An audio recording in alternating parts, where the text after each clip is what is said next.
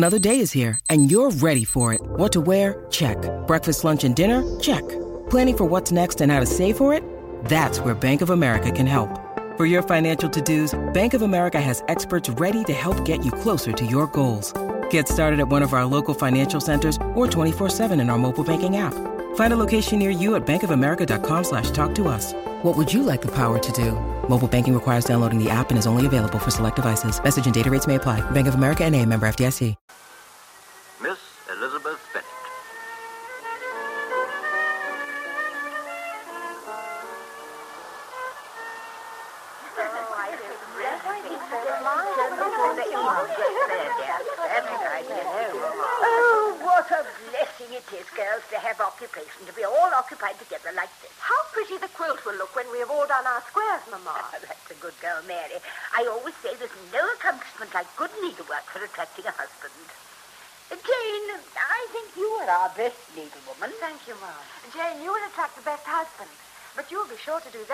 If you meet a man so rash as to choose his wife for goodness or for beauty. Beauty of character must not be confounded with beauty of face, Lizzie. Beauty I have read, by which I mean beauty of face. My Aunt Norris says that I shall be married first because I have the liveliest disposition. Didn't she, Kitty? Yes, yes, Mom. She said that you Girls, should be first to get girls, married. don't talk all at once. Have a little compassion on my nerves, I beg you. Now, if you've not all started talking at once, I was to tell you my great news, which is what made me say what I did about attracting a husband. But, of course, if none of you wishes to hear... Has one of the officers made an offer for Lydia? Don't be silly, Elizabeth. Lydia's only 15. No, no, this is not one of the officers. This is Mr. Bingley of Netherfield Park. Oh, Netherfield Park? Netherfield Park. What do you think of that, girl? oh, my dear Mr. Bennet. You see, girls, just as I'm telling you the great news, here comes your father, all ready to hear it. my dear Mr. Bennet, have you heard the great news I was just telling your daughters as you came in? Have I, Lizzie? Mamma hasn't told us yet, sir. Then I haven't, my dear. What is it? Lady Lucas tells me that Netherfield is really taken at last by a handsome young man of large fortune from the north of England. He came down last week. See him? Is he very handsome? What did you say his name was, Mum? Bingley, a single man of good fortune. Oh, Four thousand a year, they say. Oh, what a fine thing for our girls, Miss Bennet. As soon as he sees them, he will fall in love with one of them, and therefore you must visit him as soon as possible. Why should I visit him? A man so eager to fall in love must not waste his time asking me what I think of the weather. Oh, Mr. Bennet. No, no, you and the girls may go, or you may send them by themselves. Indeed, you must go, Mr. Bennet. Would it be impossible for us to visit him if you do not? You are over scrupulous, my dear. Mr. Bingley will be very glad to see you, and I will send a letter by you to assure him of my hearty consent to his marrying whichever he likes of the girls. Ah, very well, then. If you're determined to neglect your daughters, I shall not say another word. How you can want to see Charlotte Lucas queening it at Netherfield Park is more than I can understand. Sir William and Lady Lucas are determined to go merely on that account, and Charlotte not a day less than 27 and not half as handsome as Jane, to say nothing of the others. Mary, Sir? you shall tell us. You are a young lady of deep reflection and read great books and make extracts. Would Miss Lucas be a suitable wife for a lively young man of little intelligence, but with an amiable desire to please? Well, uh, Hmm, no matter. I have decided that he shall have Jane. Mm, He'll never even see Jane since we are not to visit. He shall marry her by proxy. how do you know, sir, that he has an amiable desire to please? All lively young men of little intelligence desire to please, Lizzie. It is perhaps generous in me to describe as amiable what is but a form of vanity. Vanity takes many forms. That, Mary, is exactly what it Uh, but, sir, Yes, Lizzie. uh, not all young men are lively, nor of little intelligence. Nor all young women as quick as Elizabeth. Oh, my word, I don't know what you're all talking about. When did you call on Mr. Bingley, sir, this morning? What's that? Your father visited at Netherfield Park? But he said he would do no such thing. Yes, Mamma, but because he had done it. My dear Mr. Bennet, oh, do you hear that, girls? Your father has called at Netherfield. Oh, how good it was of you, my dear Mr. Bennet. But I knew I should persuade you at last. I was sure you loved your girls too well to neglect such an acquaintance for them. Did you like him, sir? Which, Jane? Which? Oh, Mr. Bingley, to be sure. I thought perhaps you meant Mr. Darcy. What? Man at Netherfield Park? A friend of Mr. Bingley, sir? More than that, Lizzie. Guide, philosopher, and friend. But mostly guide. Darcy says this, Darcy says that. So does Mr. Bingley. Did you see him? Is he gentlemanlike? Mr. Darcy has 10,000 a year. One could hardly be more gentlemanlike than that. Henry Bowser, young, handsome. He has an estate, of course. Ten thousand a year. Oh, he has an estate somewhere. You may be My sure. dear. 10,000. We must restrain ourselves. While it is now definitely settled that Bingley is to be one of my sons-in-law, I am sorry to say that we cannot count on Mr. Darcy as another. Oh. However, with Bingley and a sprinkling of officers, I shall do quite well. We must be careful what further commitments we make, or we shall become uh, congested. Besides, I'm expecting an addition to our family party. An addition. A gentleman, at least I hope so, and a stranger. Has he a name, sir, or does he travel anonymously? He has a name, Lizzie, but your mother has asked me so repeatedly not to mention it in her hearing that I forbore to do so. Not that odious man. Coming to stay. That one. Who is he, ma'am? It's your cousin, Mr. Collins, to whom the estate is entailed, who, as soon as your father is dead, can turn us all out of this house just whenever he pleases. Let us look on the bright side, my dear. Let us flatter ourselves that I may survive you all. I think it's cruel to settle in the state away from a family of daughters in favor of a man whom nobody cares anything about. It is certainly a most iniquitous affair, and nothing can clear Mr. Collins of the guilt of inheriting Longbourn. However, as a clergyman, he is now sorry for it and has written to tell me so. Oh, a clergyman? Then he cannot ever be an officer. I must say I like an officer better than a clergyman. Does he say anything about the entail? He apologizes for it and proposes to make amends. Why does he apologize? It is not his fault, and we cannot suppose he would help it if he could. Probably he will ask for one of the girls. That's what he means by making amends, you may be sure. That is what I meant by warning you against congestion. We have only Elizabeth Free. Free to make my own choice, sir. Yes, that's right, my dear. We must be sensible about it. A clergyman is only a clergyman after all, and if this Mr. Darcy has 10,000 a year, you, you did say 10,000, Mr. Bennet. What I forgot to say is that Mr. Darcy is apparently earmarked for Miss Bingley, Oh? which makes the extent of his fortune of less importance to us. Miss Bingley, indeed. Bingley has a sister? It was so arranged before I had any say in the matter. I only called upon him yesterday. Yesterday? You called yesterday? Oh, then he may return the call here today. He may be here at any moment. Oh, my dear, I think you should not be here when he returns the call. It would have a forward appearance. But, well, I, I, I think, Jane, if you stayed, that would be natural. My eldest daughter. I think we should all go, Mom. It would have a worse appearance if one were to seem to have singled herself out for Mr. Bingley. Dear Jane, as if any man could think that of you.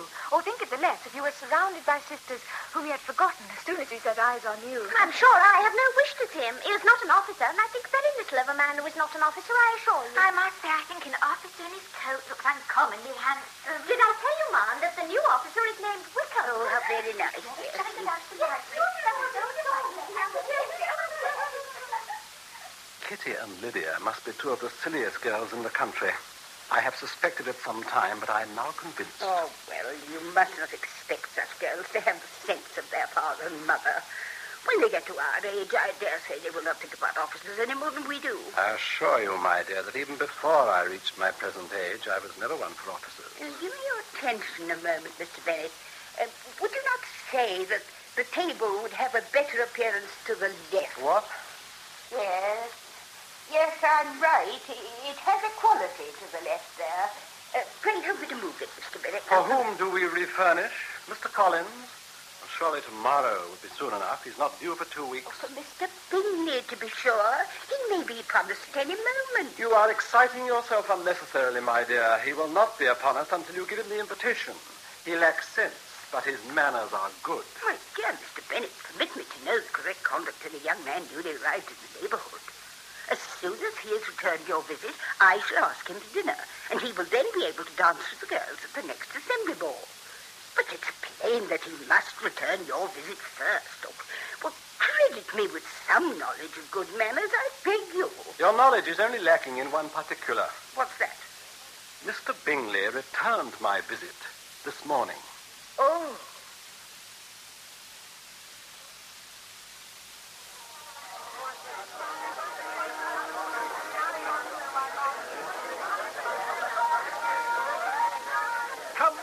I must have you dance.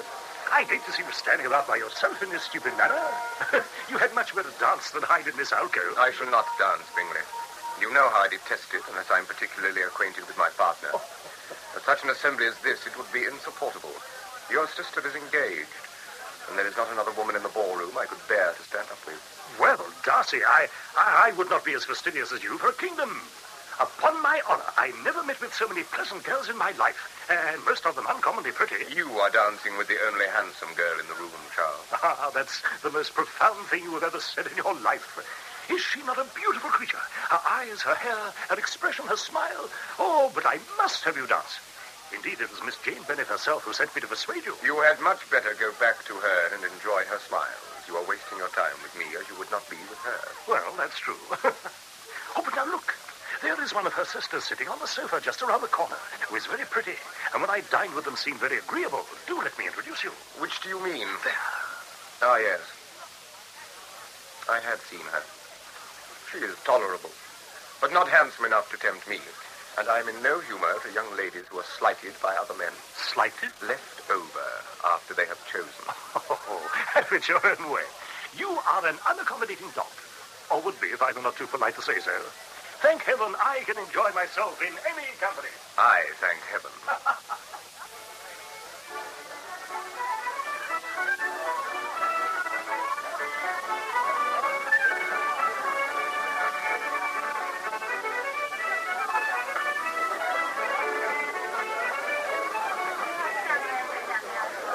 Ah, Mr. Darcy. Allow me to introduce myself. Sir William Lucas of Lucas Lodge. You may have heard of me at St. James's. What a charming amusement for young people this is, Mr. Darcy. There's nothing like dancing after all. I consider it as one of the first refinements of polished society. Uh, do you not agree with me? Certainly, sir. It has the advantage also of being in vogue among the less polished societies. Uh, Every savage can dance, and would agree with you that there is nothing like it. very true, sir. Very true. Ah, my dear Miss Eliza, why are you not dancing? Because I do not wish to, sir. Nonsense, nonsense. Come along. Mr. Darcy, you must allow me to present to you this young lady, Miss Elizabeth Bennet, as a very desirable partner.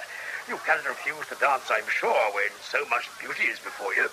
Overwhelmed as he obviously is by my beauty, Mr. Darcy may find it difficult to refuse, but fortunately I have nothing to overwhelm me. Indeed, Sir William, I have not the least intention of dancing. May I beg to be allowed the honor of your hand? No, Mr. Darcy, you may not beg it. Let the refusal seem to come from yourself rather than from me, and your pride will be saved. As you please. Come, Miss Eliza, you excel so much in the dance. That it is cruel to deny me the happiness of seeing you. And though this gentleman dislikes the amusement in general, he can have no objection, I'm sure, to obliging us for one half hour. Uh, Mr. Darcy, sir, is like me, in that we only care about dancing with our friends. Indeed, we go so far sometimes as to refuse to meet a stranger until we are already acquainted with him. If you never meet a stranger until you become acquainted with him, how do you become acquainted with him? That is a secret known only to Mr. Darcy and myself. He has my permission to reveal it to you.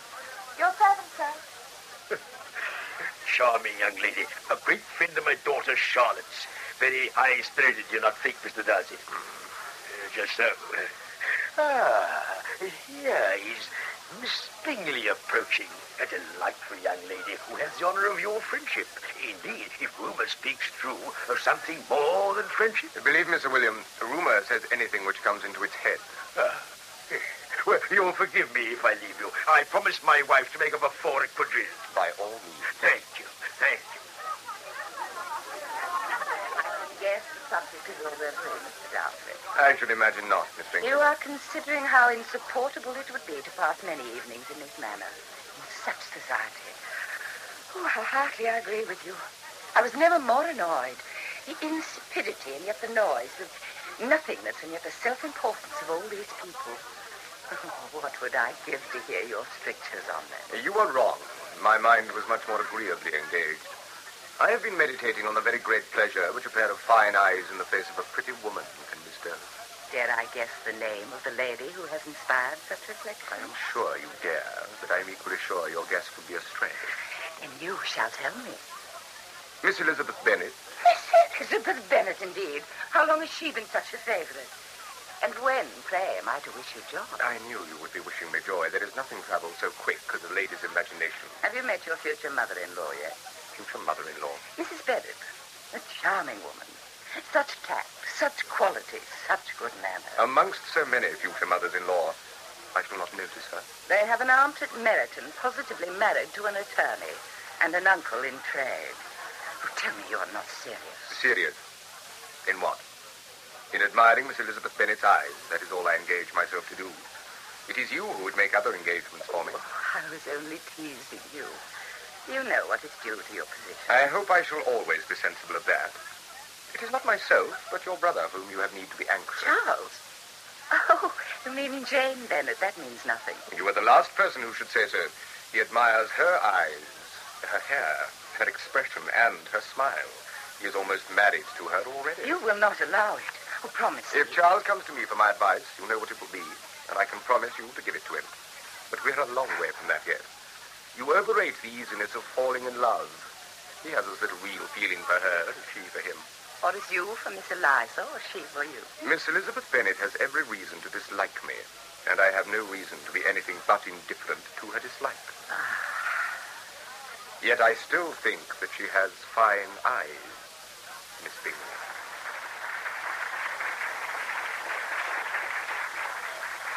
Mr. Bingley is just what a young man ought to be, Lizzie. Sensible, good-humoured, lively. And I never saw such happy manners. So much ease with such perfect good breeding. Well, he certainly is very agreeable, and I give you leave to like him. You've liked many a stupider person. Oh, dear Lizzie. Oh, Jane, you are a great deal too apt to like people. You never see a fault in anybody. I never heard you speak ill of a human being in my life. I would wish not to be hasty in censuring anyone, but I always speak what I think. I know you do. And it is that which makes me wonder, with your good sense, to be so honestly blind to the nonsense of others. And so you like Miss Bingley, too? She's very pleasing when you converse with her. And I think we shall find her a charming neighbour. Hmm. You will, Jane. She tells me that Mr. Darcy never speaks much unless among his intimate acquaintance. With them, he is remarkably agreeable. It seems, then, that we shall never know how remarkably agreeable Mr. Darcy is. He is proud, to be sure. But one cannot wonder that so very fine a young man, with family, fortune, everything in his favour, should think highly of himself. I could easily forgive his pride if he had not mortified mine. It was remiss in him to have said what he did of my Lizzie, and foolish in him to think it. But he did not know you were sitting so close. He knew I was there, but did not know I had two ears. He did not mean it to be heard, I'm sure. He is much too gentlemanlike. Then that at least was unkind in him. For you have now made it clear that even to be tolerable to Mr. Darcy is a compliment of which he should have allowed me the benefit. Lizzie, hmm? you will not show Mr. Darcy that you do not think well of him. Dear Jane, he would not believe it possible if I did show him.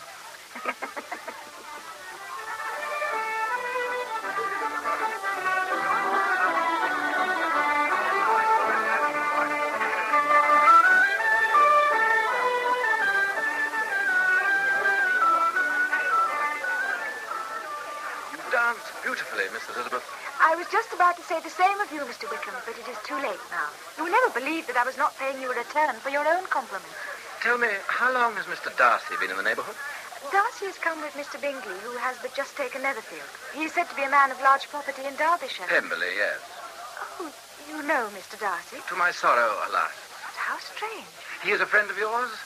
I would not say anything against a friend of yours. I have spoken twenty words with him. We were as rude to each other as if we'd been the oldest of friends. I must not put you against him. His father was one of the best men that ever breathed. That leaves me neither for nor against the son. Let's talk of something else. The subject is inexpressibly painful to me. Uh, no, no, Mr. Wickham. You have chosen the subject, and in duty both to yourself and to him, you must go on with it. Even if my sense of justice allowed otherwise, my curiosity would protest. It keeps wondering connection there can be between a landowner in Derbyshire and an officer in Hertfordshire, and how Mr. Darcy's villainy can possibly exceed that which he's already shown by finding me not beautiful enough to dance with. The connection is easily explained. Uh, my father had the care of the Pemberley estate. Old Mr. Darcy was my godfather and brought me up as his own son. He intended me for the church, and when he died, bequeathed me the next presentation of the best living in his gift. I can never do justice to his kindness. He meant to provide for me amply, He always told me that he should, and he thought that he had done so. Oh, forgive me burdening you with all this, but your sympathy means so much to me. I don't understand what has happened. How could the will be disregarded? Why are you not... There was just that informality in the terms of the bequest. Informality? But if the intention was clear... No man of honor could have doubted the intention. You mean that Mr. Darcy did doubt it? He chose to.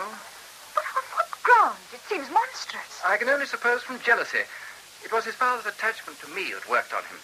He had not the temper to bear the sort of competition in which we stood, the sort of preference which was so often given me. But to treat you like that, to disregard his father's dying wishes, he deserves to be publicly disgraced. Some day he will be, but it shall not be by me. Till I can forget his father, I can never expose him. And now let us talk of your beautiful dancing. Indeed, dear you dance entrancing.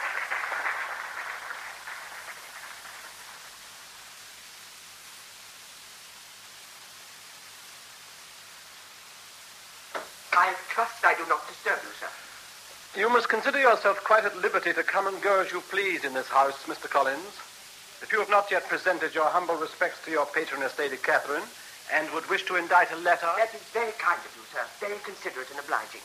But I've already given myself the pleasure thrice since my arrival under your hospitable roof. Lady Catherine is condescending enough to take an interest even in the humblest of mankind. That is extremely handsome of her. She has even condescended to advise me to marry as soon as possible. Ah. Has she chosen the lady who is to be so honored, or does she leave you a certain discretion in the matter? In her gracious way, she said that, provided she approves the choice, I may marry whomsoever I please. Nothing could be more gracious than that. Uh, no, indeed, indeed. Um, my dear sir, Hmm? there is a serious matter upon which I must consult you. Indeed, it was for that purpose that I've sought you out this morning. No doubt Mrs. Bennet has informed you of my object of carrying out my patroness's instructions to marry, and by choosing one of your daughters to make amends for the injustice which I seem to be doing them by inheriting Longbourn. Well, well, very handsome of you. Had her ladyship fixed upon any particular daughter, or was the matter left open? Uh, naturally, it was felt that the rights of Miss Jane as the eldest should be respected. Indeed, you can hardly have failed to notice the marked attentions which I've been paying her these last two days. In the press of other matters, I had failed to notice it. It did not, however, escape the notice of Mrs. Bennet, who mentioned in the kindest, most delicate way that her eldest daughter was likely to be soon engaged to a Mr. Bingley. Hmm. It is in these circumstances, sir, that I'm hoping for your interest with your fair daughter, Elizabeth, when I solicit for the honor of a private audience with her in the course of the day. Ah. Your mind is made up on this matter. I conceive it to be a duty both... I mean on this question of a private audience. You would not allow me to be unobtrusively present in a corner somewhere with my back to you? Uh, well, I... No, I suppose not. Pity. Well, Oh, my dear Mr. Collins, Lizzie and I were wondering where you were. as always, my dear, you arrive on the moment. Mr. Collins has something, has, I suspect, much to say to Elizabeth. To Elizabeth? Oh, my dear Mr. Collins. Yes, certainly, my dear Mr. Collins. I'm sure Lizzie will be very happy, won't you, my dear? well, Uh, come, Mr. Bennet. I want you to give me your advice on the hanging of a mirror in the hall. It has been on my mind these two days. Uh, dear ma'am, uh, sir, do not go. I, I beg you will not go. Mr. Collins can have nothing to say to me that anybody may not hear. Have no fears, Lizzie. I shall insist on hearing afterwards just what he did say. But the question of this mirror, which has been on your mother's mind these two days. Lizzie, I insist upon your staying and hearing Mr. Collins. As you will, ma'am. That's a good girl. Uh, come, Mr. Bennet. Yes, my dear. I think... In the mirror. Pray be seated, Miss Elizabeth. Thank you, sir. I prefer to stand. I should feel more comfortable if you were seated. And I less. Uh, please say what you have to say. Very well. Miss Elizabeth, my attentions to you these last two days have been too marked to be mistaken. Indeed, as soon as I entered the house, I singled you out as the companion of my future life. But I... My reasons for marrying are first, that I think it the right thing for every clergyman to set the example of matrimony in his parish. Secondly, I am convinced it will add greatly to my happiness. And thirdly, that it is the recommendation of the very noble lady whom I have the honor of calling patroness. Let me remark parenthetically that the notice and kindness of Lady Catherine de Bourgh are not the least of the advantages it is in my power to offer. But, Mr. Collins... Wait, please. I beg your pardon, sir. I thought you had finished. So much for my general intention in favor of matrimony. it remains to be told why my views were directed towards this house of Longbourn. The fact is that being to inherit this estate after the death of your honoured father, I resolved to choose a wife from among his daughters, that the loss to them might be as little possible when the melancholy event takes place. Ah, and now, nothing remains but to assure you, in the most animated language, of the violence of my affections. To fortune, I'm indifferent, and shall make no demand of that nature on your father, since I'm well aware that one thousand pounds in the four per cent, which will not be yours till after your mother's decease, is all that you ever may be entitled to. However long delayed your small inheritance may be, no ungenerous reproach shall pass my lips after we are married. You are a little hasty, sir. You assume an answer which you have not yet allowed me to give. Let me give it without further loss of time. Accept my thanks for the compliment you pay me. Uh, believe that I am very sensible of the honor of your proposals, but understand that it is impossible for me to do otherwise than decline them. Believe me, my dear Miss Elizabeth, your modesty, so far from doing you any disservice, rather adds to your other perfections. Not modesty, sir. It is, as I prefer to think, common sense. I am perfectly serious in my refusal. You could not make me happy, and I'm convinced that I'm the last woman in the world who could make you so. Uh, nay, were your friend Lady Catherine to know me, I am persuaded that she would find me in every respect ill qualified for the situation. I thank you for your offer, which now leaves you free to take possession of Longbourn whenever it falls, without any self-reproach.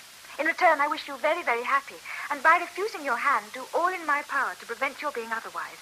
The matter may be considered, therefore, as finally settled. Um, my dear cousin, since my hand does not appear to me unworthy of your acceptance, I can only attribute your rejection of it to your desire to increase my love by suspense, according to the usual practice of elegant females. I do not know whether to laugh or to cry at you, for we seem to have no words with which to communicate with each other. If my no means yes, then what means no? I shall send my father to you. He shall speak for me.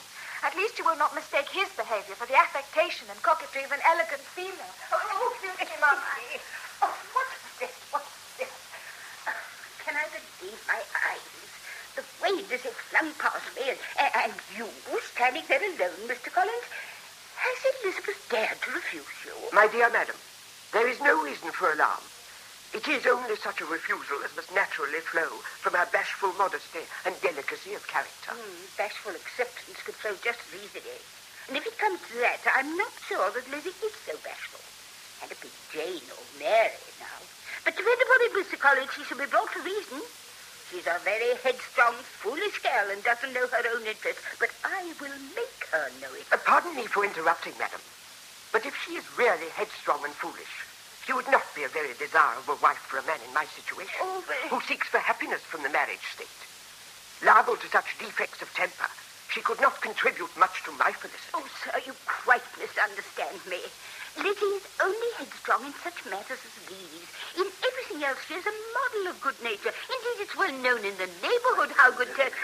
Now, here she is with her father. Oh, Mr. Bennet, you're wanted immediately. We're all in an uproar.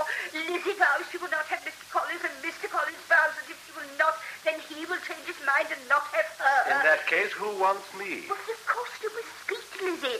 Tell her that you insist on her marrying him. Doubtless, sir, you will wish to give a father's counsel and reproof to Miss Elizabeth in private. I will take my leave. Very well.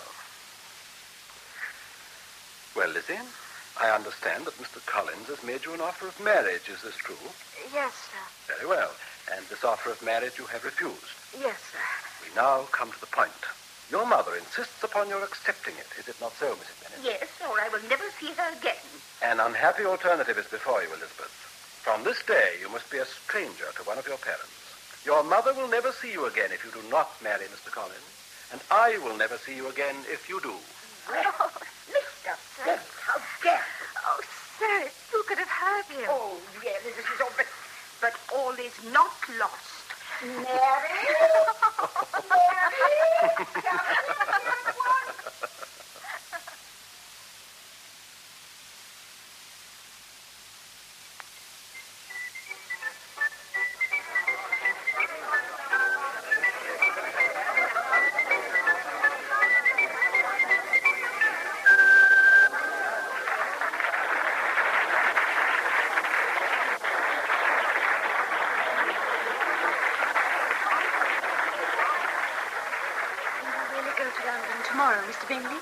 three days only, Miss Jane. Three short days.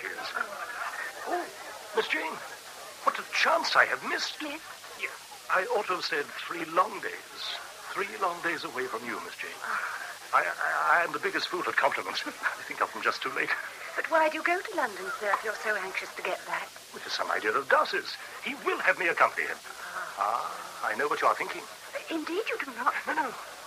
You are thinking, who is this man Darcy that Bingley should be at his beck and call? I assure you, I thought no such thing. Miss Bennet, you are in error. I think nothing of this man Darcy. It is true that he has an intimidating appearance, but your humble servant is not to be intimidated. the truth is that I go to London to look after Mr. Darcy, uh, to keep the poor fellow out of mischief. Miss Jane, Mm-hmm. shall I give a ball when I come back? And will you come to it? And will you dance with me? Sir, I can think of nothing more delightful than that you should. Then that is enough. The matter is settled, and Darcy may go to bed if he chooses before it begins.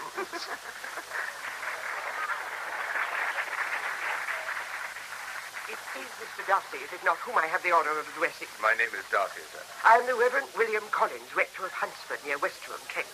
Thanks to the gracious patronage of your esteemed aunt, the Lady Catherine de Bourgh. It is in my power to assure you that her ladyship was well yesterday se'nnight. I will ask you to be so kind when next you see her ladyship as to assure her that I also am well. I shall make it my first and humble duty, sir. I leave my cousins at Longbourn on the Saturday in time for the usual Sunday duties of a clergyman. Your cousins at Longbourn. You are related to the Bennets? Indeed, yes. For the estate is entailed to me. Ah. It was indeed this fact which turned my thoughts in the direction of Longbourn. It seemed to me that I should best satisfy the delicacy of my feelings with regard to the entail and carry out her ladyship's instructions to marry by making an offer for Miss Jane Bennet. And with this purpose I regret, mind, sir, that I must postpone acquaintance with your matrimonial projects until another season. Good evening. Indeed, yes. Uh, it's time I return to my partner, Miss Charlotte Lucas, daughter of Sir William. Your servant, sir. Your very humble servant. Your servant. Oh, uh, Mr. Darcy, uh, have you seen my daughter Jane?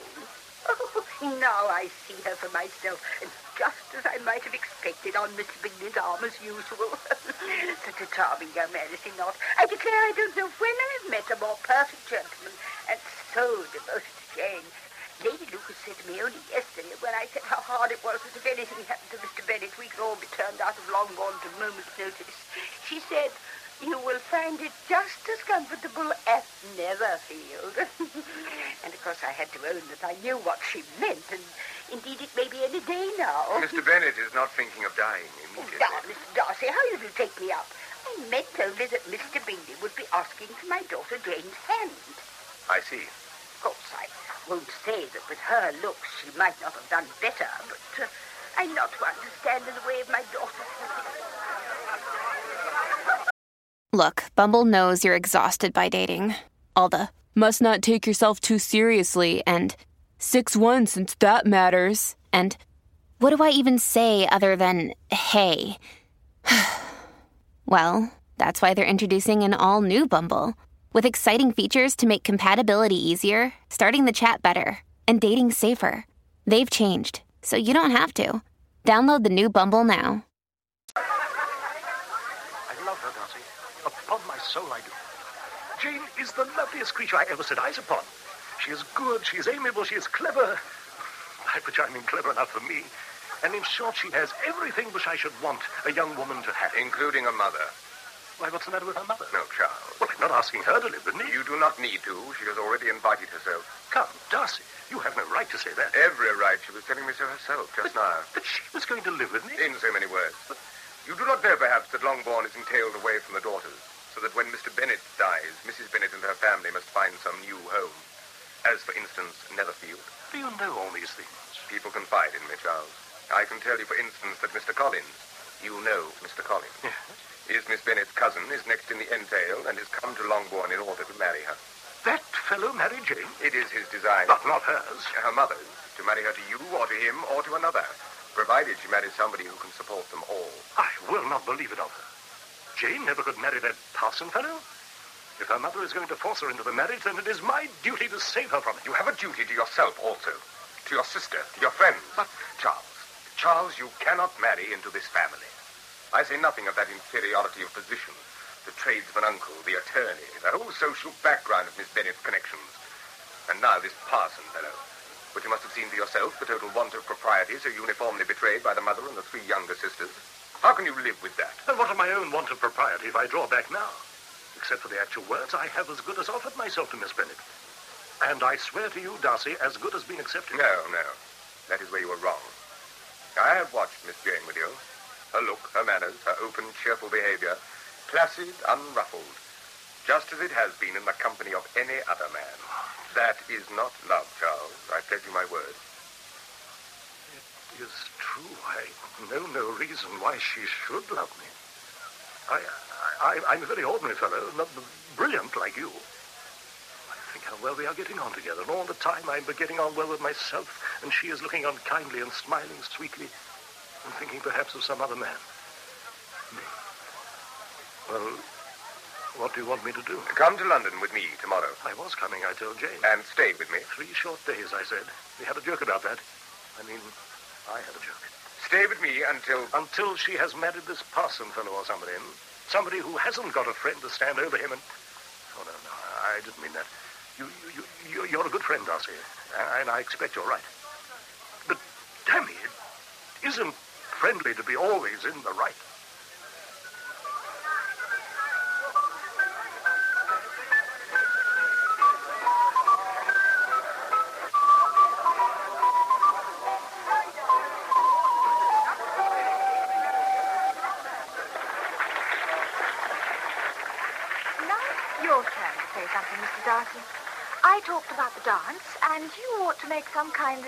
About the size of the room or the number of couples. Whatever you wish me to say shall be said, Miss Elizabeth. Mm, very well. That will do for the present. Perhaps by and by I may observe that private dances are pleasanter than public ones, but now we may sit here and be silent for a little. Do you talk by rule, then, when you are dancing? Sometimes. One must speak a little, you know. It would look odd to be entirely silent for half an hour together. And yet, for the advantage of some, conversation ought to be arranged, uh, so that they may have as little trouble as possible. Are you consulting your own feelings in the present case, or gratifying mine? Both. But I have always seen a great similarity in the turn of our minds. We are each of an unsocial, taciturn disposition, unwilling to speak until we can say something that will amaze the whole room and be handed down to posterity as a proverb. That is never a striking resemblance of your own character. How near it may be to mine, I cannot say. You think it a faithful portrait, undoubtedly. Oh, no, I must not decide on my own performance. Nor I on my own picture. So if I'm to praise your skill as a painter, you must exercise it on someone else. Let us say Mr. Bingley. Give me Bingley in a line. It, it would be a great responsibility to be married to him. You seem to have studied his character sufficiently well. Is there anything else one half so amusing as studying other people? The country, I imagine, supplies few subjects worthy of your talent. In a country neighborhood, you move in a very confined and unvarying society. Yes, but people themselves alter so much that there's something new to be observed in them forever. Let us hope, then, that you have a long life in front of you. But it certainly seems as if it will be an amusing one. Will your husband also alter from day to day? Or will he be the one constant in your ever-changing world? A constant in affection, I hope. But equally, I hope that each day will reveal some new attribute in him to deepen my affection. And to serve you as a source of amusement. If he loves me, he will not mind my laughing at him occasionally. The wisest and best of men. Nay, the wisest and best of their actions may be rendered ridiculous by a person whose first object in life is a joke. Certainly there are such people, but I hope I'm not one of them. I hope I never ridicule what is wise and good. Follies and nonsense, whims and inconsistencies do divert me, I own, and I laugh at them whenever I can. Have you none of them yourself? It has been the study of my life to avoid those weaknesses which expose one to ridicule. Such as pride and vanity. Vanity is a weakness indeed, but pride. Where there is a real superiority of mind, pride will always be kept under good regulation. If pride is to be a virtue, then I must acquit you of every fault. I have faults enough. My temper is too little yielding. I cannot forget the follies and vices of others so soon as I ought. My good opinion once lost is lost forever. Ah, that is a failing indeed. Implacable resentment is a shade in a character. But you have chosen your fault well. I cannot laugh at it. You are safe from me. I cannot laugh at a man whose habit is to hate everybody. And yours to misunderstand them willfully. I would not do that. Indeed, I would not. You say that your good opinion once lost is lost forever. Uh, You are very cautious before you let it be forfeited. I am. And never allow yourself to be blinded by prejudice. I have not. Those who never change their opinion ought to be secure of judging properly first. Are you at work upon my character again? No. I do not get on with it at all. I hear such different accounts of you as puzzle me exceedingly. That may well be. And I would beg you, therefore, to put my portrait by, for there is reason to fear that at the moment the picture would reflect no credit on either of us. You refer to Mr. Wickham, do you not? Only in as far as you were referring to Mr. Wickham. We have all found him very charming. So I suppose. Mr. Wickham is blessed with such happy manners as must ensure his making friends. Whether he be equally capable of retaining them is less certain. He has been so unlucky as to lose your friendship, and in a manner which he is likely to suffer from all his life. He seems to have gained yours in its place, which would be compensation enough for any man. Oh, you are hateful. I meant it sincerely. For the first time in my life, I envy him. Can you defend your conduct to him? To my friends, yes. But they do not require it of me. Oh, Come. Let us dance.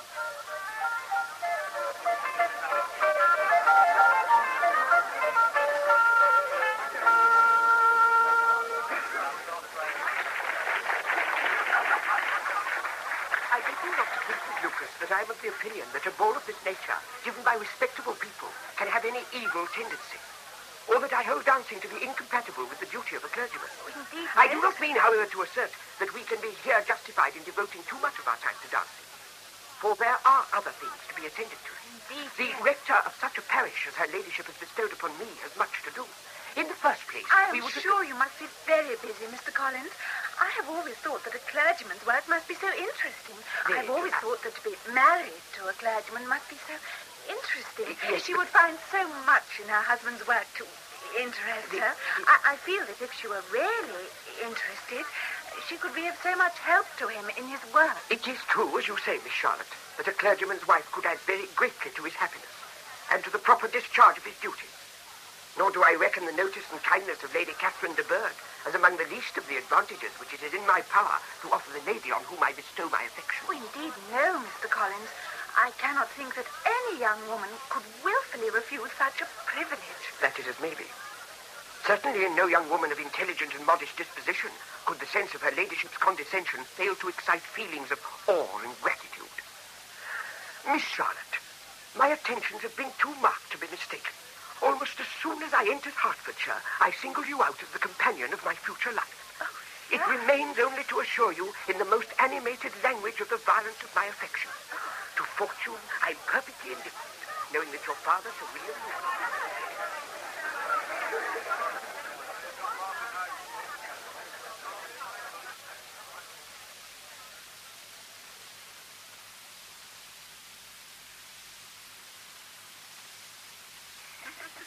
And now, My dear, we can have a real talk undisturbed by men. Mr. Collins will be showing my father the garden for half an hour yet. It is his chief pride. Mm. Indeed, he spends most of his time working in it, I'm thankful to say. I encourage it as much as possible, of course. The exercise is so helpful for him. You speak like a happy married woman, Charlotte. Naturally, my dear. Well, now, I want all your news. I cannot tell you how glad I am to have you at Hunsford, to have somebody to talk with again. I mean a woman, of course, someone to gossip with. I am very glad to come, dear Charlotte. It was so good in Sir William to bring me with him to Kent. Oh, I had to have you. He would know none of the gossip, and I must have it all. now tell me, uh, what shall I have first? Jane.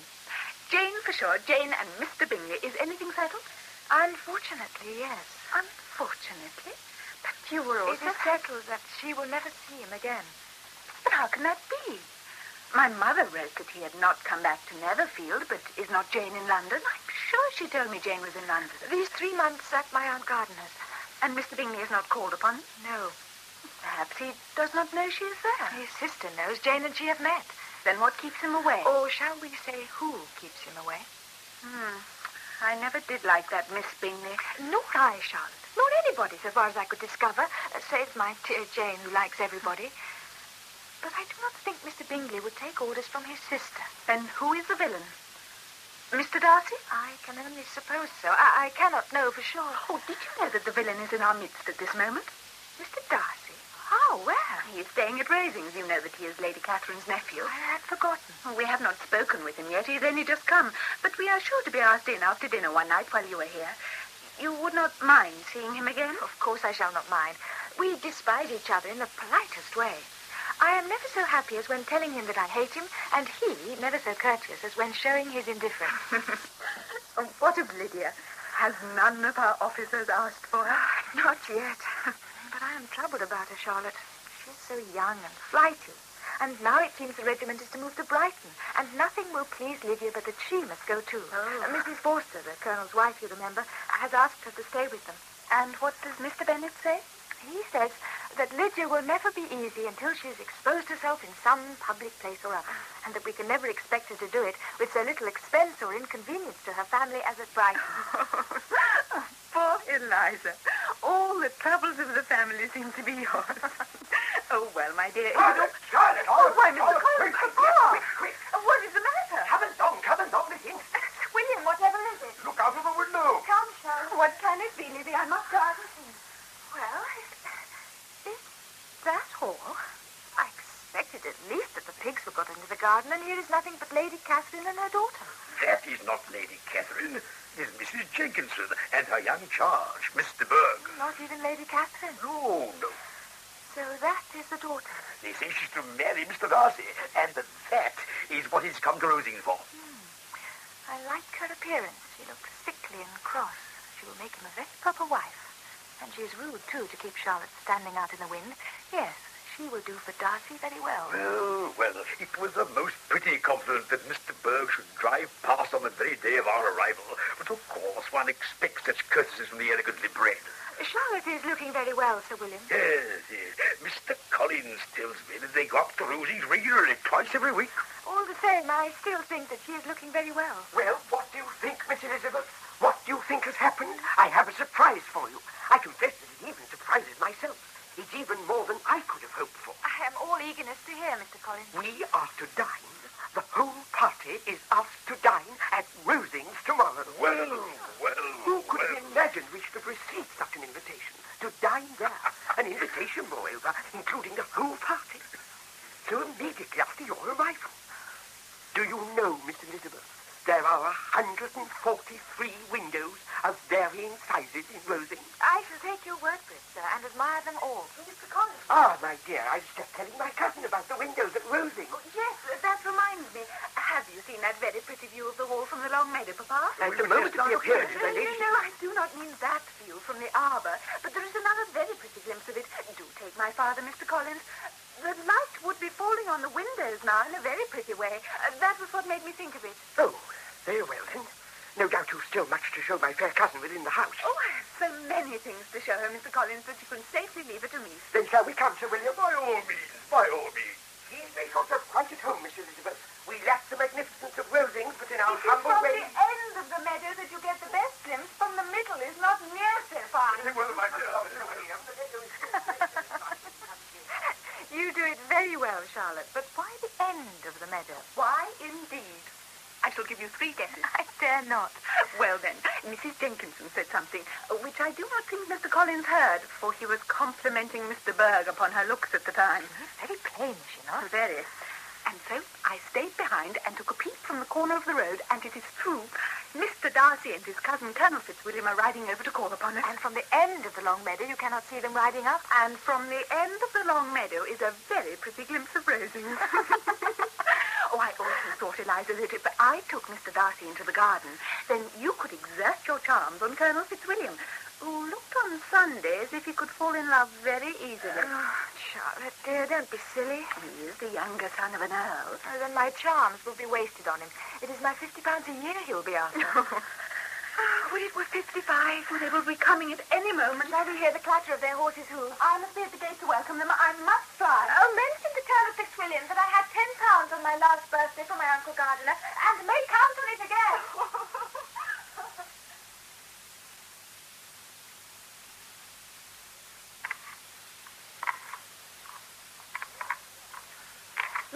Mr. Collins, what are you doing with my counters?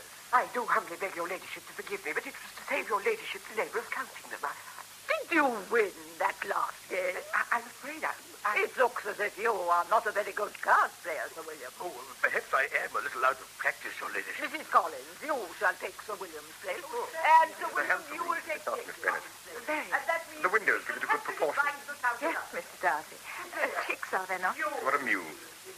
Is it something that I had said? But I was forgetting.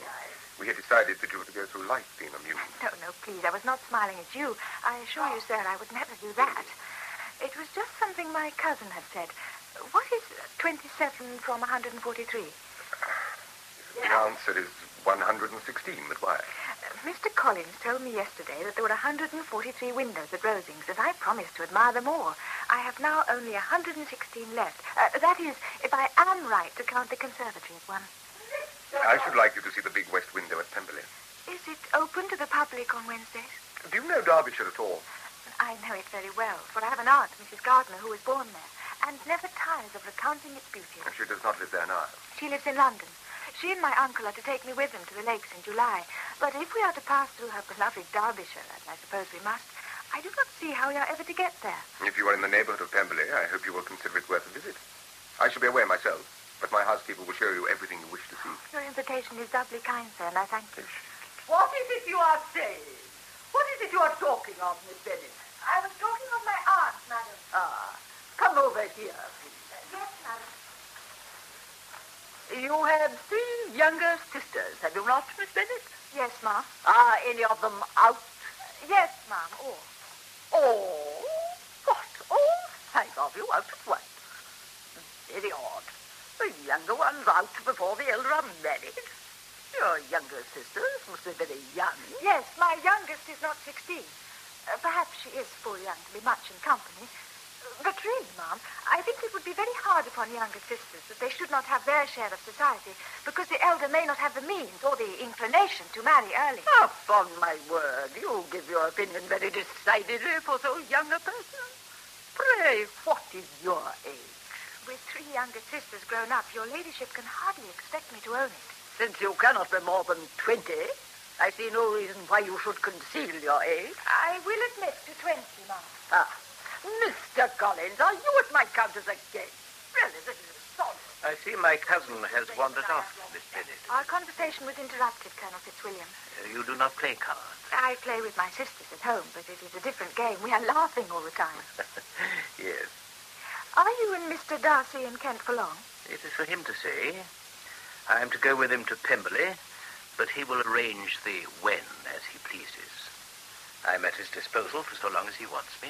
I wonder he does not marry to secure a lasting convenience of that kind. Oh, oh, true, he has Mr. Bingley. Do you know Mr. Bingley? Oh, yes. A very pleasant fellow.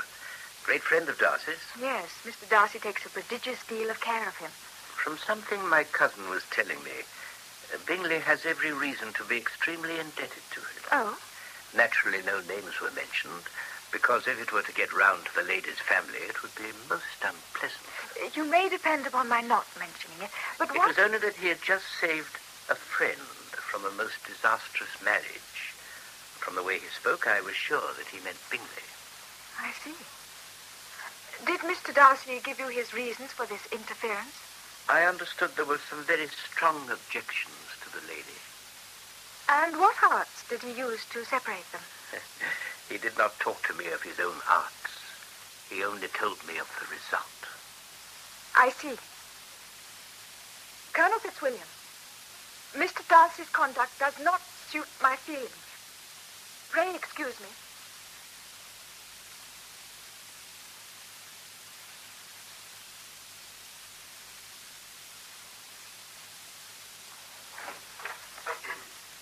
Mr. Darcy, I understood you were to be at Rosings this evening. I was not feeling well, so my cousins went without me. Yes, they told me. You're better. Thank you. It was just a headache. It is gone now. I came over to Hunsford to inquire and to say goodbye. I'm to leave early tomorrow. It was kind of you to call. Thank you. You have been in Kent three weeks, have you not? Hmm. I expect you will be glad to get back to Derbyshire, or is it to London that you go? Yes. No. Oh. My plans are uncertain. It is no use. I struggle and struggle in vain.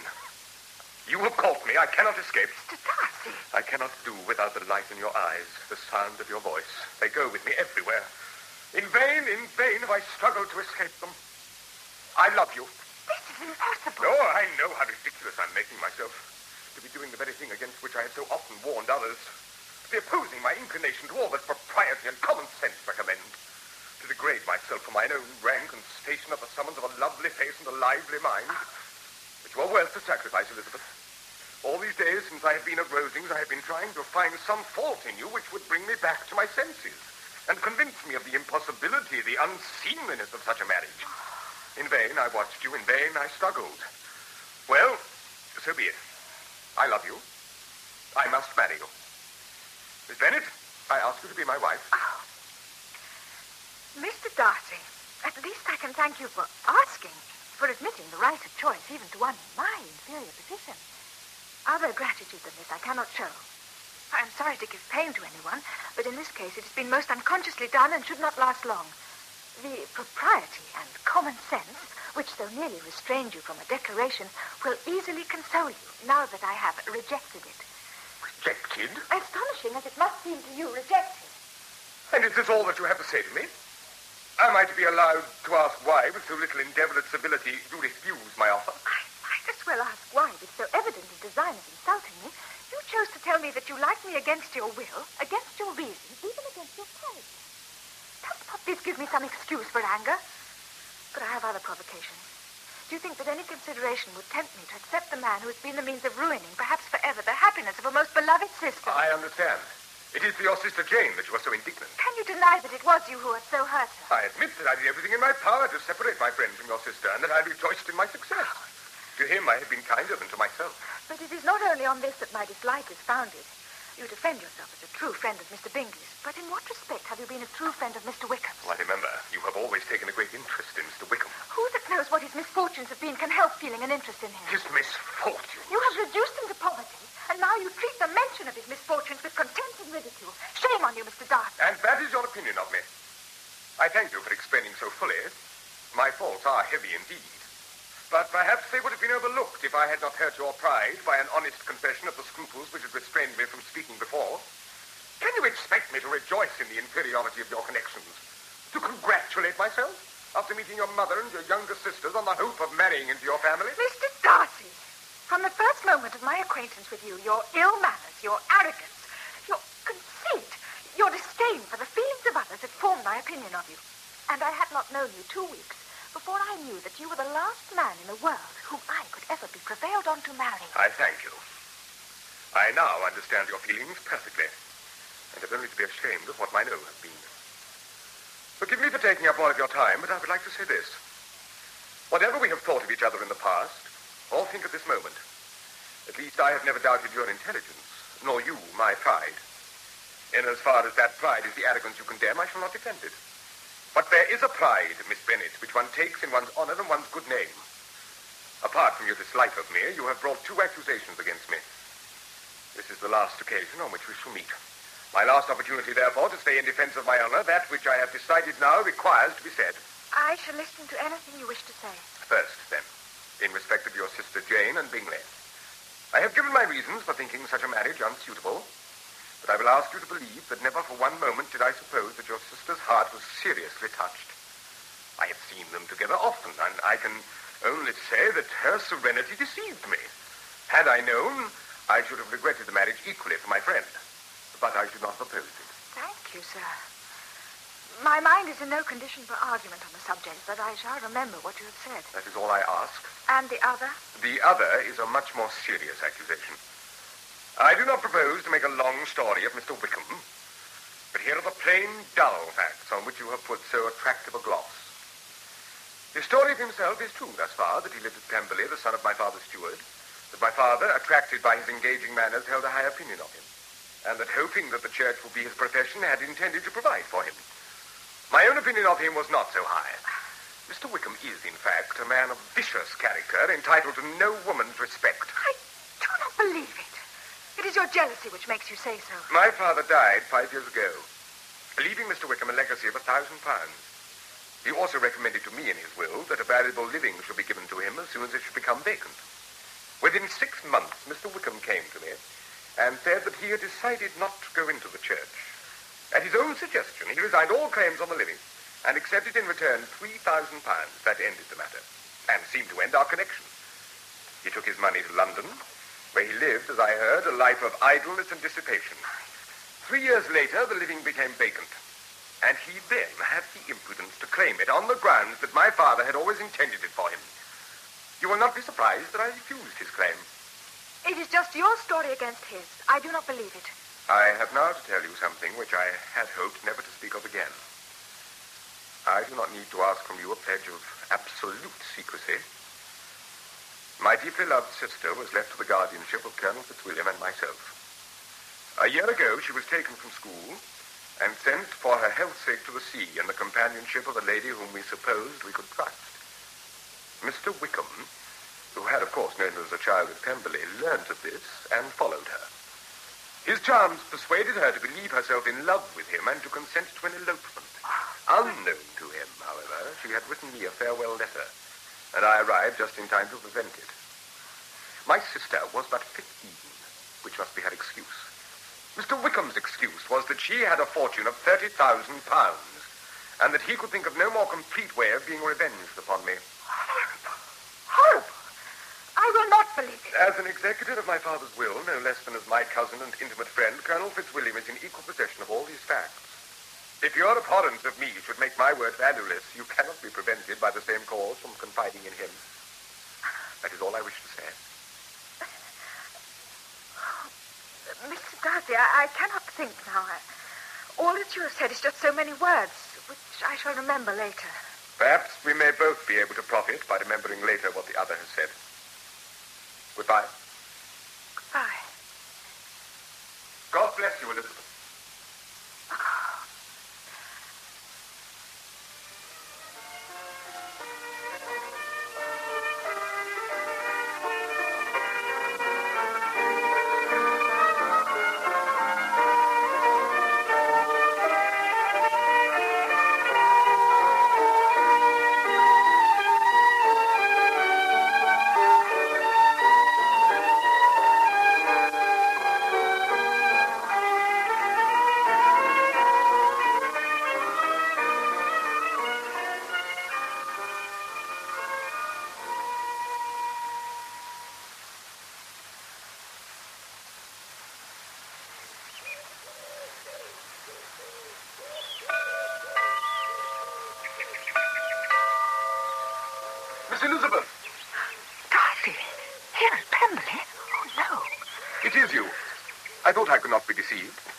Saw you through the trees sitting on this seat.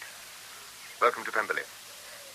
They told us at the house that you would not be here until tomorrow, Mr. Darcy, and we asked in the village, My friends will not arrive until tomorrow.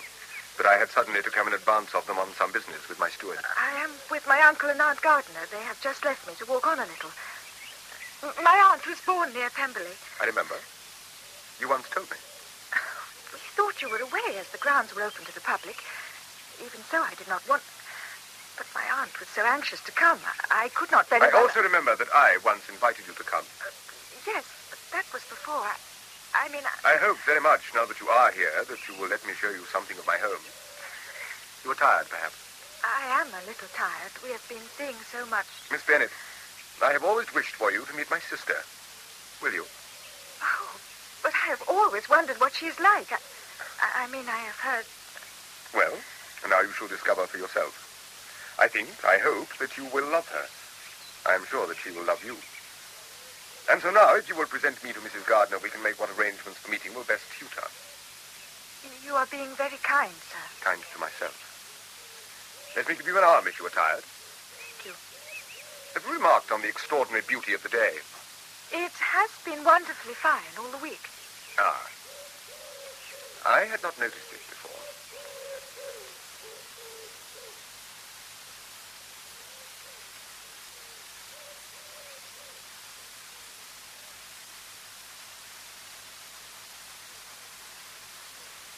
Is your mother still having hysterics, Jane? She's still upstairs, sir. She does not leave her room. Hmm. Oh, how could Lydia? Lydia's capacity of disgracing herself and her family has never been under question. All that was uncertain was the opportunity. Don't you think, sir, that perhaps they have got married? Can you think, Jane, of any reason why a man like Wickham should want to marry a penniless girl like Lydia if we don't bribe him to do it? In her letter, she said they were to go to Gretna Green. Doubtless Wickham told her they were to go to Gretna Green. Then do you suppose them to be in London? Where else can they be so well hidden? Oh, it is difficult to sit and wait and be able to do nothing. Difficult for you, Jane, but To me, this waiting is but a breathing space between bursts of activity. You forget how at the first news I hurried off to Brighton. It is true that I learned nothing of their plans by this, but nobody can say that I was inactive. Now, so soon as your uncle and aunt have brought Lizzie back from Derbyshire, I shall be up and away with them to London. You've not heard from Elizabeth since you wrote to tell her? Well, they will be here as soon as a letter. They would start at once. They should be here tonight. Lizzie is a good girl. She will not reproach me. She will reproach herself, as I do. You? In all this business, the two people who have nothing with which to reproach themselves are you and Lizzie. Lizzie and I knew Mr. Wickham's true character. Mr. Darcy had told her.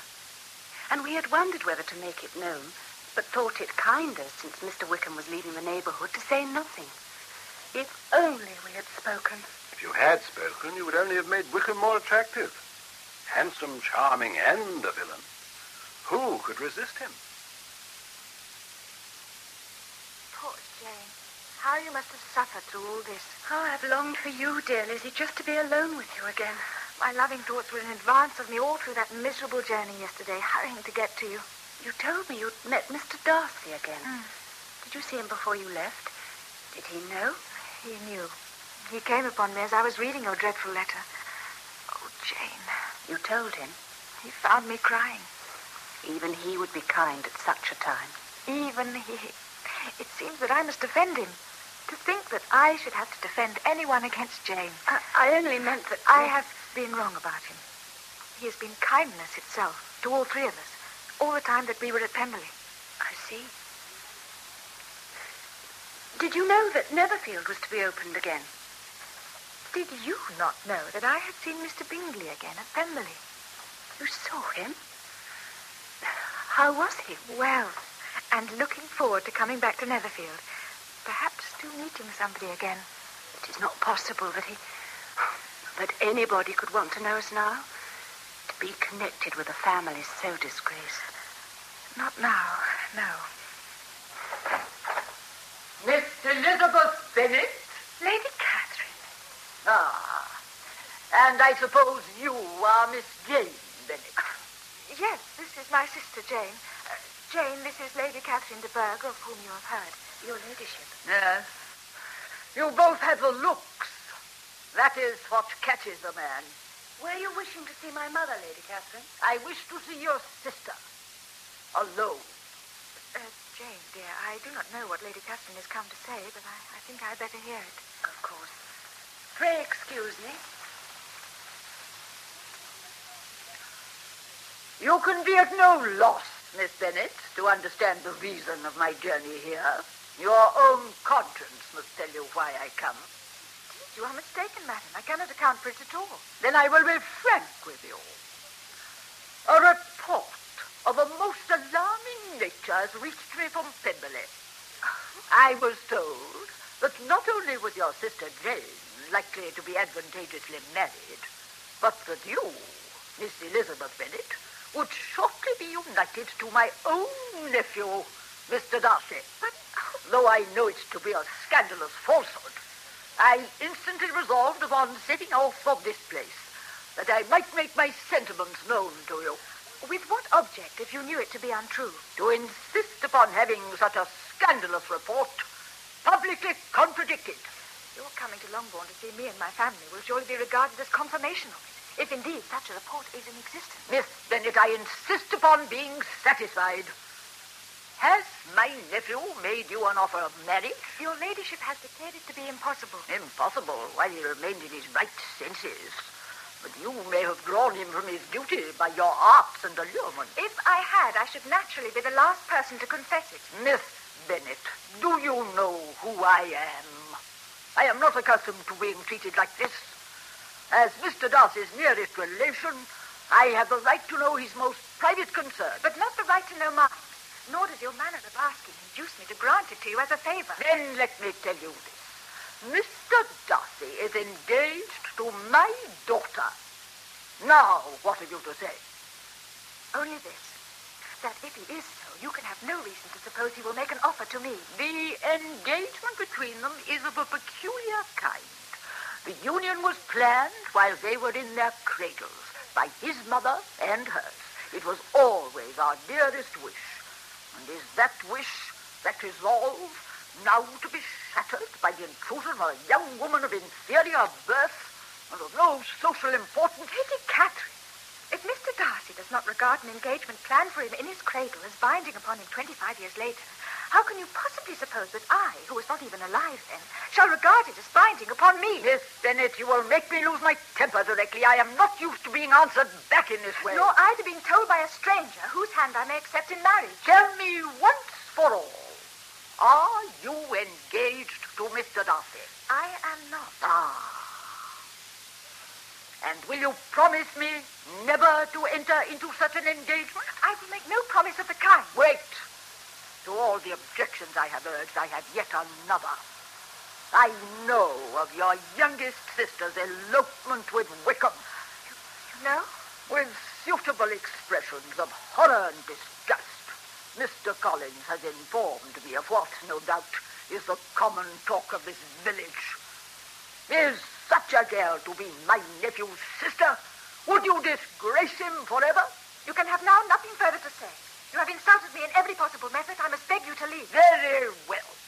You refuse to obey the claims of beauty, honor, and gratitude. You are determined to ruin Mr. Darcy in the opinion of all his friends and make him the contempt of the world. Very well.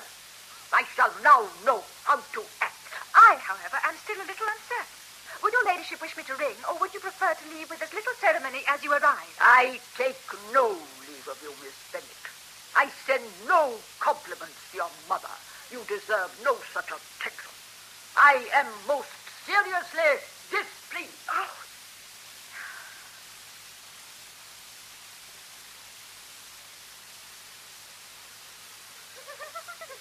I thought I'd die with laughing, didn't you, Wickham?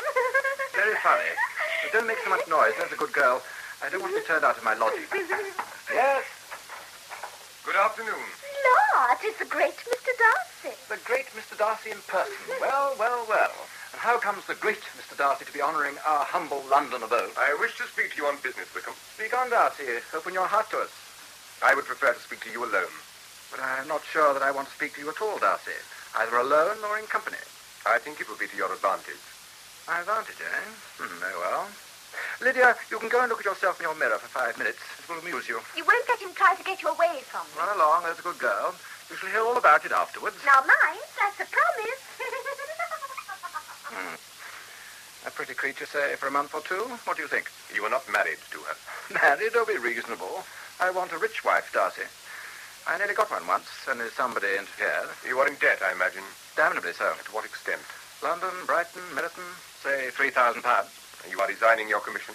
Let us say that my commission is resigning me. It is possible that you might achieve that rich wife if you do not set your hopes too high. And what do you suggest, Mr. Darcy, at a nice, comfortable height? Miss Lydia Bennet. With one thousand pounds due on her mother's death. That's your first real joke, Darcy. With practice, you'll be quite entertaining. Miss Lydia Bennet, with two thousand pounds on her wedding day, with all her husband's debts paid, and with a commission purchased for him in another regiment, in another part of the country where he can make a fresh start. Ah, we are going to talk business then. Well, Is this an offer from Mr. Bennet? on behalf of Mr. Bennet? I see. It would be useful to know just why you have this great interest in my matrimonial affairs. you may take it, if you will, that I feel responsible for you. I'm delighted to hear it. Well, when your sense of responsibility is just a little more pronounced, say to the extent of another five thousand pounds or so, then you may come to me again. The terms are, as I have said, two thousand pounds settled on your wife, a commission purchased for you, and your debts paid to a limit of three thousand pounds, but not beyond. My dear Darcy, do you think I'm a fool? I am giving you an opportunity to prove that you are not. Perhaps you would like a day or two in which to consult your creditors. They will certainly wish to consult you. I shall be in London until the end of the week. You know where to find me. Here, Darcy. Damn that fellow. Damn. Has he gone? What did he want? Come and sit on my knee. Let's have a look at you. Oh, well. How would you like to get married? Oh, Lord, I suppose we ought to someday. Oh, oh, Wickham, I've just thought. When I'm married, I shall go in before my elder sisters. and I can chaperone them and get them husbands. Oh, won't that be fun? Let's get married at once.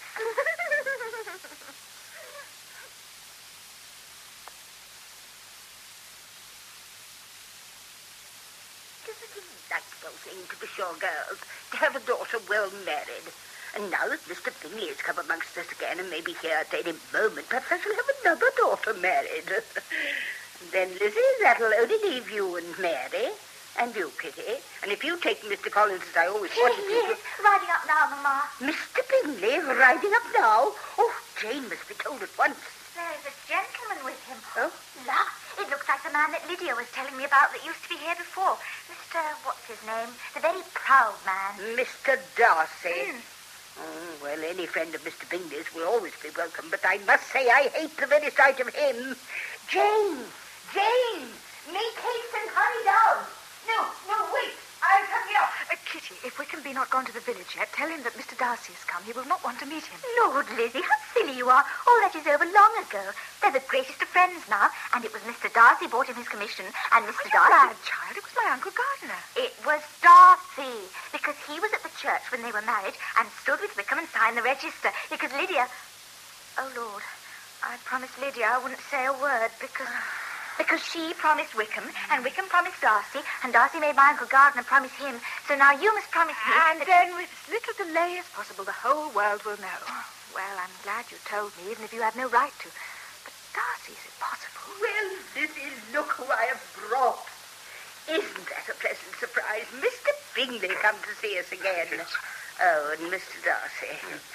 I suppose you've heard, Mr. Bingley, that I've had one of my daughters married recently. Eh, indeed, madam. Yes, and perhaps you saw it, Mr. Darcy. I did, madam, and I congratulate you. It is a delightful thing to be sure to have a daughter well married, but it's hard to lose a loving child.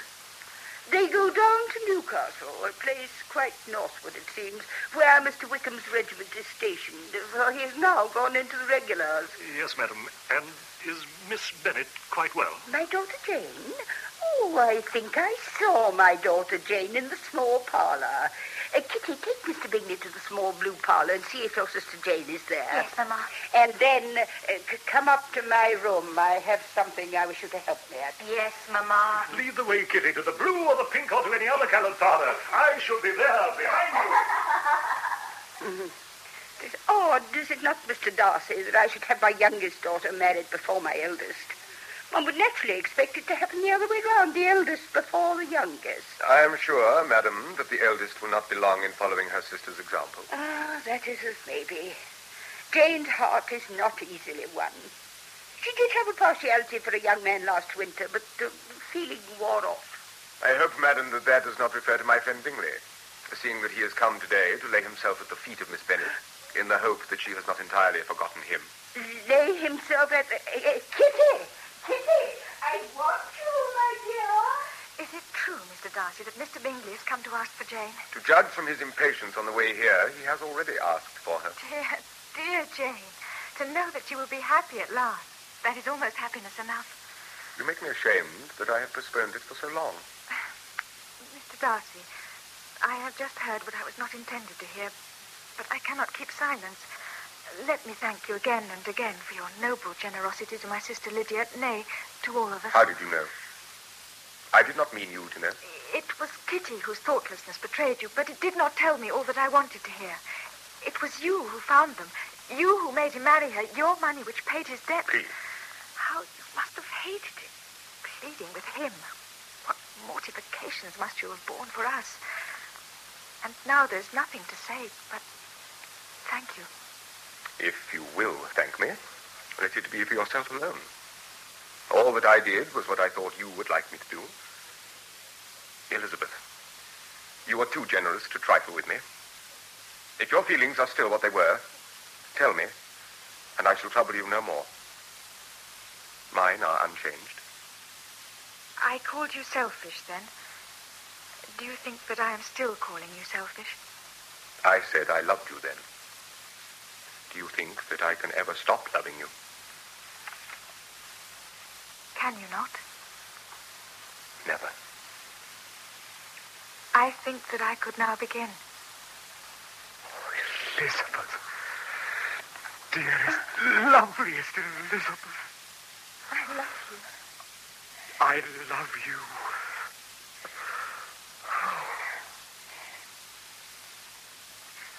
How did you begin? My beauty you withstood from the first. My manners to you were always bordering on the uncivil. Of my character you could have no knowledge. Was it my impertinence which you so loved? The liveliness of your mind. You may as well call it impertinence. It was little else. I had never met anybody like you. You were you. Alas, I feel that must have been said before to other women, but I shall not complain of it. And now, tell me when you forgave me for the horrible things I said to you. I forgave you the horrible things you had said to me as soon as I was calm enough to remember the abominable things I had said to you. Yes. Perhaps we had better not quarrel for the greater share of blame for that evening. We have both of us improved in civility since then. Or is it that I like you a little more? When did you decide to like me a little more? When I met you at Pemberley, knowing by then how I had misjudged you, knowing myself for the ignorant, prejudiced young woman that I showed myself to be. Why did you come back to me when I told you never to insult me with your addresses again? It was when Lady Catherine told me of her visit to you. For I knew that if you had been irrevocably against me, you would have acknowledged it frankly to her. It determined me to try my fortune once more. Dear Lady Catherine, she has been of infinite use, which ought to make her happy, for she loves to be of use. have I made you happy, Elizabeth? Oh, My dearest, I am the happiest creature in the world. I'm happier even than Jane is now. She only smiles. I laugh. this is very odd. Surely you were in one another's arms in the room which I've just left. Oh, I beg your pardon. I, I see that I'm to have another son-in-law. Sir. Uh, please, go now, Darcy. You shall speak to my father afterwards. Whenever you wish, Elizabeth. I'm to be found in almost any room where two young people are embracing.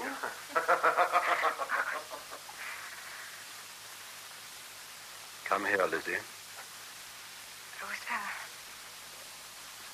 So you are to make a better match even than Jane. Indeed, sir. I have not thought of it like that. Darcy is rich to be sure, but that will make you happy. He will make me happy. Lizzie, you've been the only person in this house with whom I could ever share a smile. Perhaps for that reason, the only one to whom I can now speak seriously. We've, we have been two friends in a strange country, enjoying the comedy which the inhabitants have played for us. Now you're to set off for a new country alone. And you will find that comedy is very often but a tragic escape from reality. That is well enough for me, but not for you. I know your disposition. I know that you could never be happy unless you truly esteemed and loved your husband. Oh, my child, let me not have the grief of seeing you unable to respect your partner in life. You do not know what it means. Dearest, dearest father, believe me, I pray you. I do esteem him. I do love him. A little while ago, you were letting it be known that you hated him. A hundred years ago, stupid and ignorant creature that I was. As long ago as that? It seems that I have been serious without provocation, and you will be properly miserable without him? I am afraid so, sir. It is true that I love him, and that for many weeks now I, I've known his true character and how little worthy of him I am. You must indeed be respectable if my Lizzie is not worthy of him. Well, I should have given him my consent in any case, because he is the kind of man to whom I should never dare refuse anything which he condescended to ask. and I shall now give it to you, Lizzie, because you are the kind of girl to whom I could never refuse anything which would make her happy. Oh, thank you, sir. And will you come and stay with us sometimes at Pemberley? Continually. In a little while, you will feel that you are coming to stay with me. now I am really happy. I admire all my three sons-in-law highly. Wickham, perhaps, is my favorite. but I shall like yours quite as well as Jane's. I must tell you, sir, it was he, not my Uncle Gardiner, who found Lydia, who paid all Wickham's debts and brought about the marriage. Darcy? Well, well, this is a day of wonders indeed. Mm. And so Darcy did everything? Yes. That will save me a world of trouble and economy. Had it been as I understood your uncle's doing, I must and would have paid him. But these violent young lovers carry everything their own way. I shall offer to discharge my debt. He will rant and storm about his love for you, and there will be an end of the matter. You'd better send him to me at once. Yes, sir.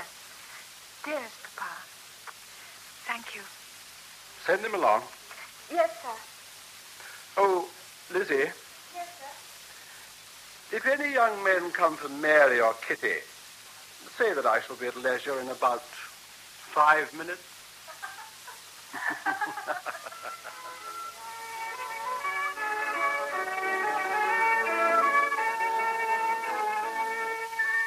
Miss Elizabeth Bennet, dramatized by A. A. Milne from Jane Austen's novel Pride and Prejudice, was adapted for radio by Peggy Wells. Elizabeth Bennet was played by Kika Markham, and Mr. Darcy by Derek Jacobi.